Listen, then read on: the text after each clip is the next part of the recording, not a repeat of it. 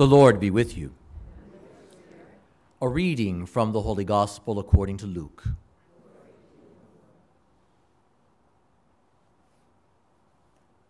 The angel Gabriel was sent from God to a town of Galilee called Nazareth, to a virgin betrothed to a man named Joseph of the house of David. And the virgin's name was Mary. And coming to her, he said, Hail, full of grace, the Lord is with you. But she was greatly troubled at what was said, and pondered what sort of greeting this might be. And then the angel said to her, Do not be afraid, Mary, for you have found favor with God. Behold, you will conceive in your womb and bear a son, and you shall name him Jesus. He will be great and will be called Son of the Most High. And the Lord God will give him the throne of David his father. And he will rule over the house of Jacob forever, and of his kingdom there will be no end. But Mary said to the angel, How can this be, since I have no relations with a man? The angel said to her in reply, the Holy Spirit will come upon you, and the power of the Most High will overshadow you. Therefore, the child to be born will be called Holy, the Son of God. And behold, Elizabeth, your relative, has also conceived a son in her old age. And this is the sixth month for her who was called barren. For nothing will be impossible for God. Mary said, Behold, I am the handmaid of the Lord. May it be done to me according to your word. And then the angel departed from her. The Gospel of the Lord.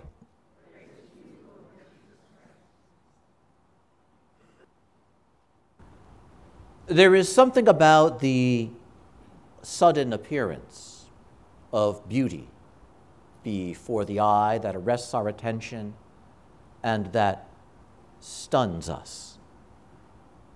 There is something about the sudden appearance of light where everything is dim that catches our attention and pleases us.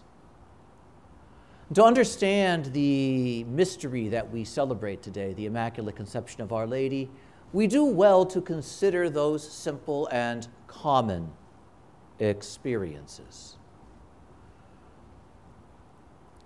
Last August is one of those rare moments where I'm going to tell a personal story.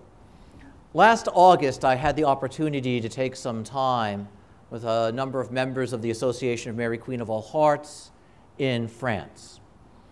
And at the place we were having our meetings in the village of Saint Laurent sur Sèvre, the Sèvre River encircled the property where we were meeting.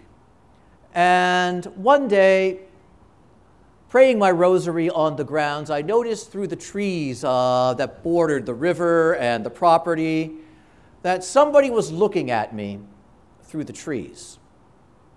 And there on the other side of our river, in a niche in what looked like a stone cave, was Our Lady's face. In fact, a statue of Our Lady somewhere on the other side of the river. And there was no obvious way to get there. I spent actually two days trying to track down a trail to this magnificent Lourdes grotto that was so tantalizingly close and so far away. But that moment, literally, as I'm beginning the third decade of my rosary, the mystery of the Nativity, looking up and seeing her peeking through the trees, looking at me. And an exquisite, an exquisitely beautiful stone statue of Our Lady of Lourdes. And arrested by that, I knew I needed to go there. But having found the place, and discovering kind of the secret combination of back roads and trails that would lead us there. The next day, I dragged a group of people out with me to visit her. And it was marvelous. It was myself, a couple member, several members of the, associate, of the association, and a couple other Montfort priests who foolishly decided to follow me along this curious set of twisting streets and then wooded trails. And there was a moment, there was a moment as we were coming near where the, the grotto was, that one walks through this whole jumble of boulders, and then there's a sharp turn. And I remember speaking to one of our associates saying, Watch everybody's face as they come around the turn. Because all of a sudden, one comes around the turn and it's shadow and dim, and the scenery is striking, but that's not what we're there for. And all of a sudden, one comes around the turn, and suddenly there's a large cave, a large grotto. And suddenly, Our Lady is simply right there. Out of nowhere, she fills your vision and it was marvelous. It's that magical look almost of children on Christmas morning when they see the presents under the tree. The way everyone's face lit up and the smiles. Because they knew they were going to see something special, but not something so surprisingly beautiful as that. And that moment of seeing these faces suddenly glow and take on a radiance simply by who they saw and what they saw, so surprisingly visible as they came around that turn.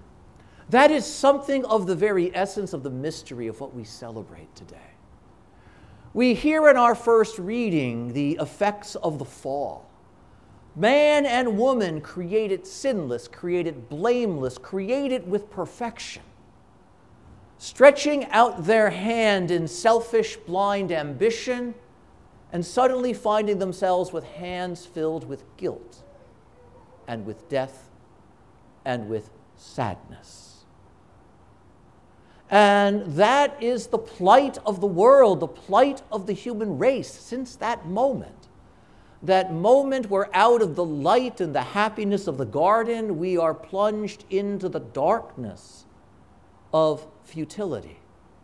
And while there is goodness about us, it is goodness that is broken, a goodness that can never clearly and truly express itself. Un until that moment, that moment that heralds a turning point in time itself. When, imagine this. Imagine the view from heaven for a moment, looking down at this sin fallen world. So many hearts created for goodness, created for communion with the Lord, as we hear in our second reading. God chose you before he created the world. God chose you for himself. But imagine the view looking down, seeing all of those who are chosen by God for himself, groaning under the weight of guilt, saddled with darkness and disorder, filled with vice in place of virtue. Imagine looking out at that dim view, made for beauty, and yet falling short. And then suddenly, as if out of nowhere, suddenly the view changes.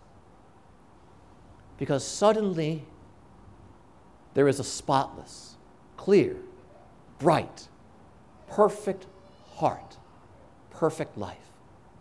No guilt, no vice, no wickedness, no, no selfish ambition, no dishonesty, no indifference, simply pure goodness. The beauty into which man was originally created, out of which and from which he fell. Suddenly, shining brightly in that dim world. And imagine the way heaven's heart thrills at that moment. Imagine the looks on the angels' faces as they watch this world and watch over its inhabitants to suddenly see the coming of that one, not fallen, but purely good, purely beautiful, purely bright. And now let's imagine it from the other side of things, from our side, not from heaven's side. Because we know what it is to be in a room and either the curtains are drawn or there are no windows, or imagine windows that are so dirty that light doesn't really pass through them. And so we don't know is it daytime or is it nighttime outside? We don't know if the sun is really shining because what we see is only a certain dimness. We have a vague idea that it's day, but we can't be sure. And imagine suddenly if one of those windows is cleaned. And all of a sudden, light in its fullness and its brightness passes through. And into that dim room, into that space where no one could see clearly to begin with, suddenly light in its clear and golden glory enters. And everything seems different. This is what we celebrate today. This is what we celebrate today.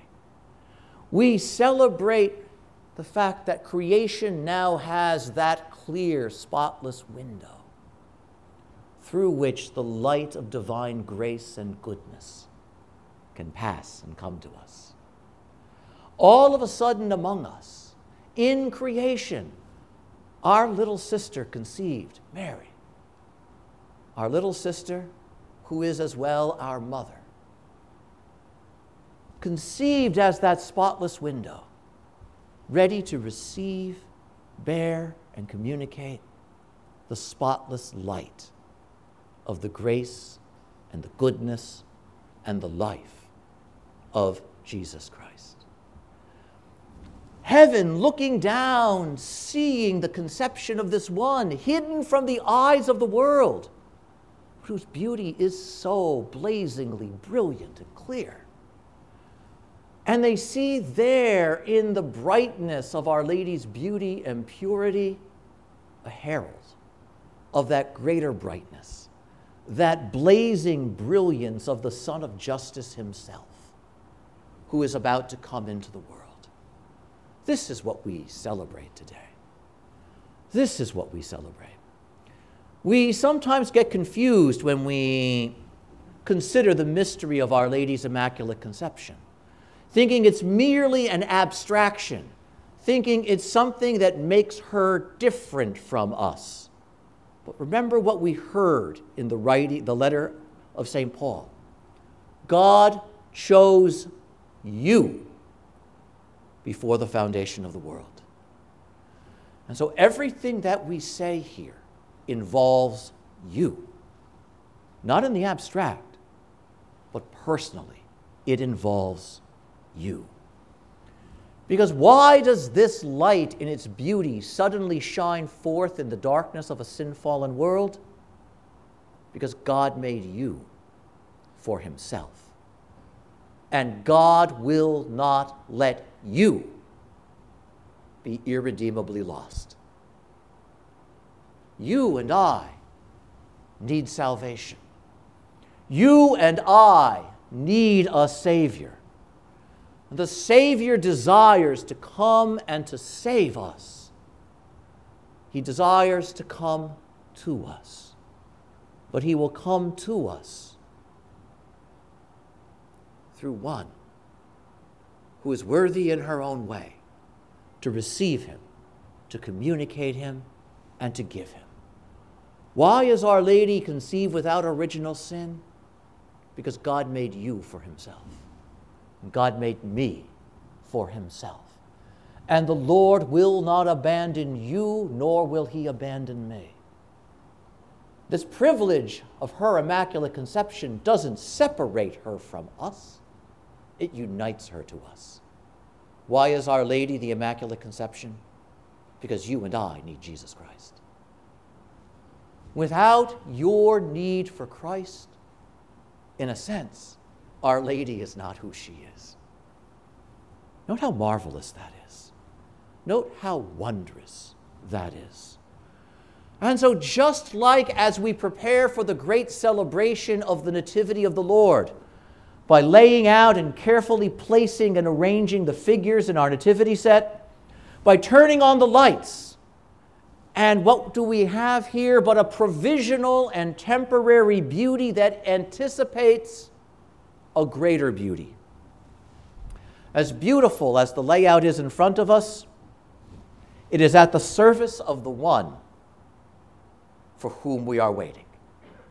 It is at the service of the one that will be received here. But note, the one who is all beautiful is received into one and by one who is all beautiful, all good, all pure, all sinless.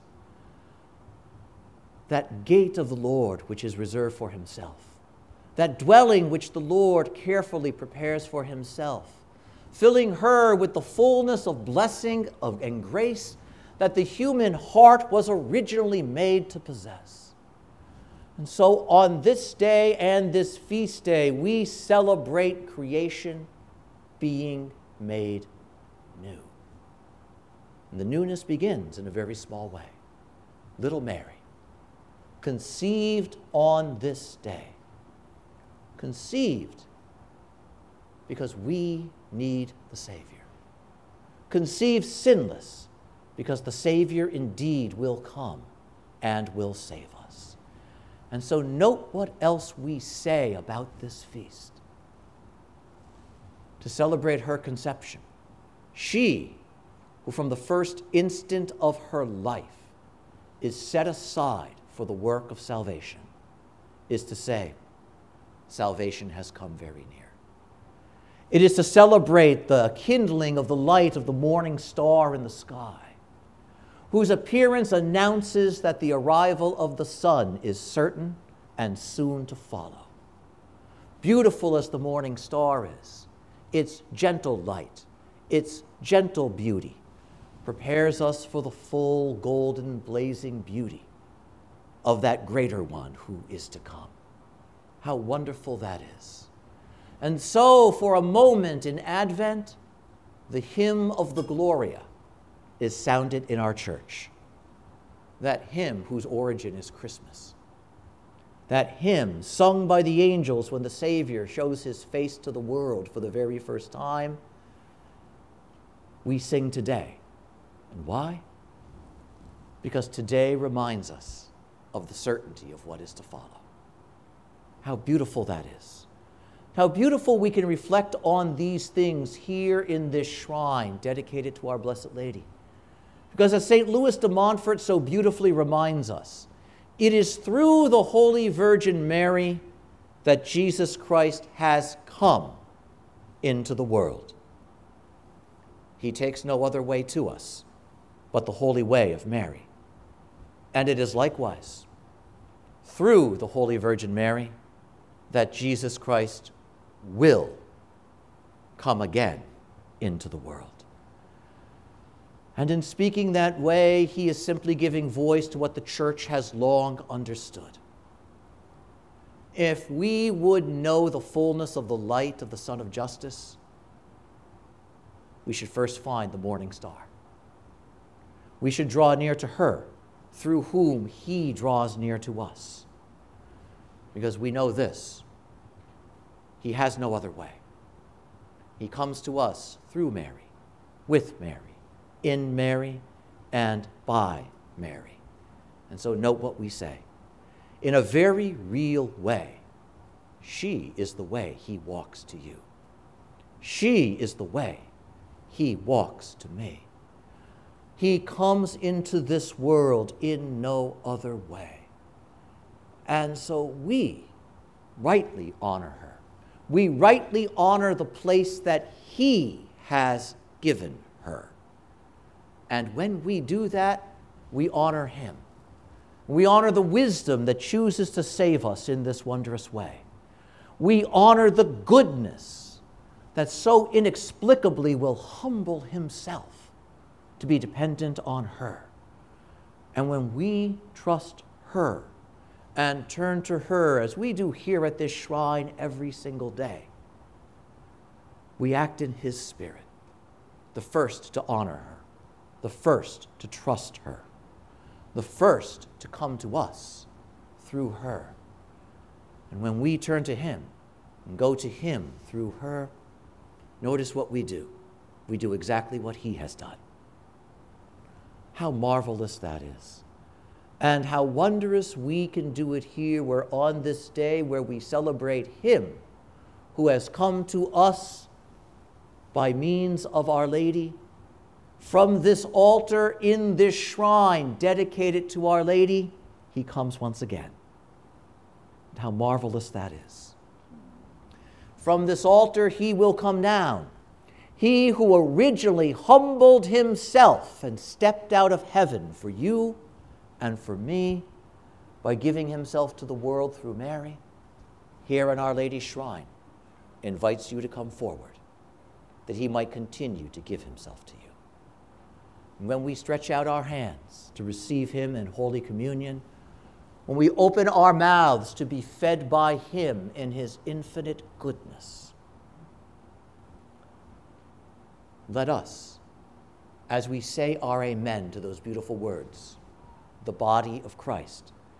Be conscious of her through whom his body has come to us. Be conscious of her through whom he has come to us. And as we say our Amen, our Amen, let us have in our hearts the spirit of her who is the first to receive him into herself. And what are those words she says? Behold, I am the servant of the Lord may it be done unto me according to your word. And if that is our prayer in thanksgiving after Holy Communion today, that indeed is a mighty prayer. That indeed is an effective prayer. And that is the very prayer that makes the Spirit capable of truly saying, My soul proclaims the greatness of the Lord, my spirit rejoices in God my Savior. Amen.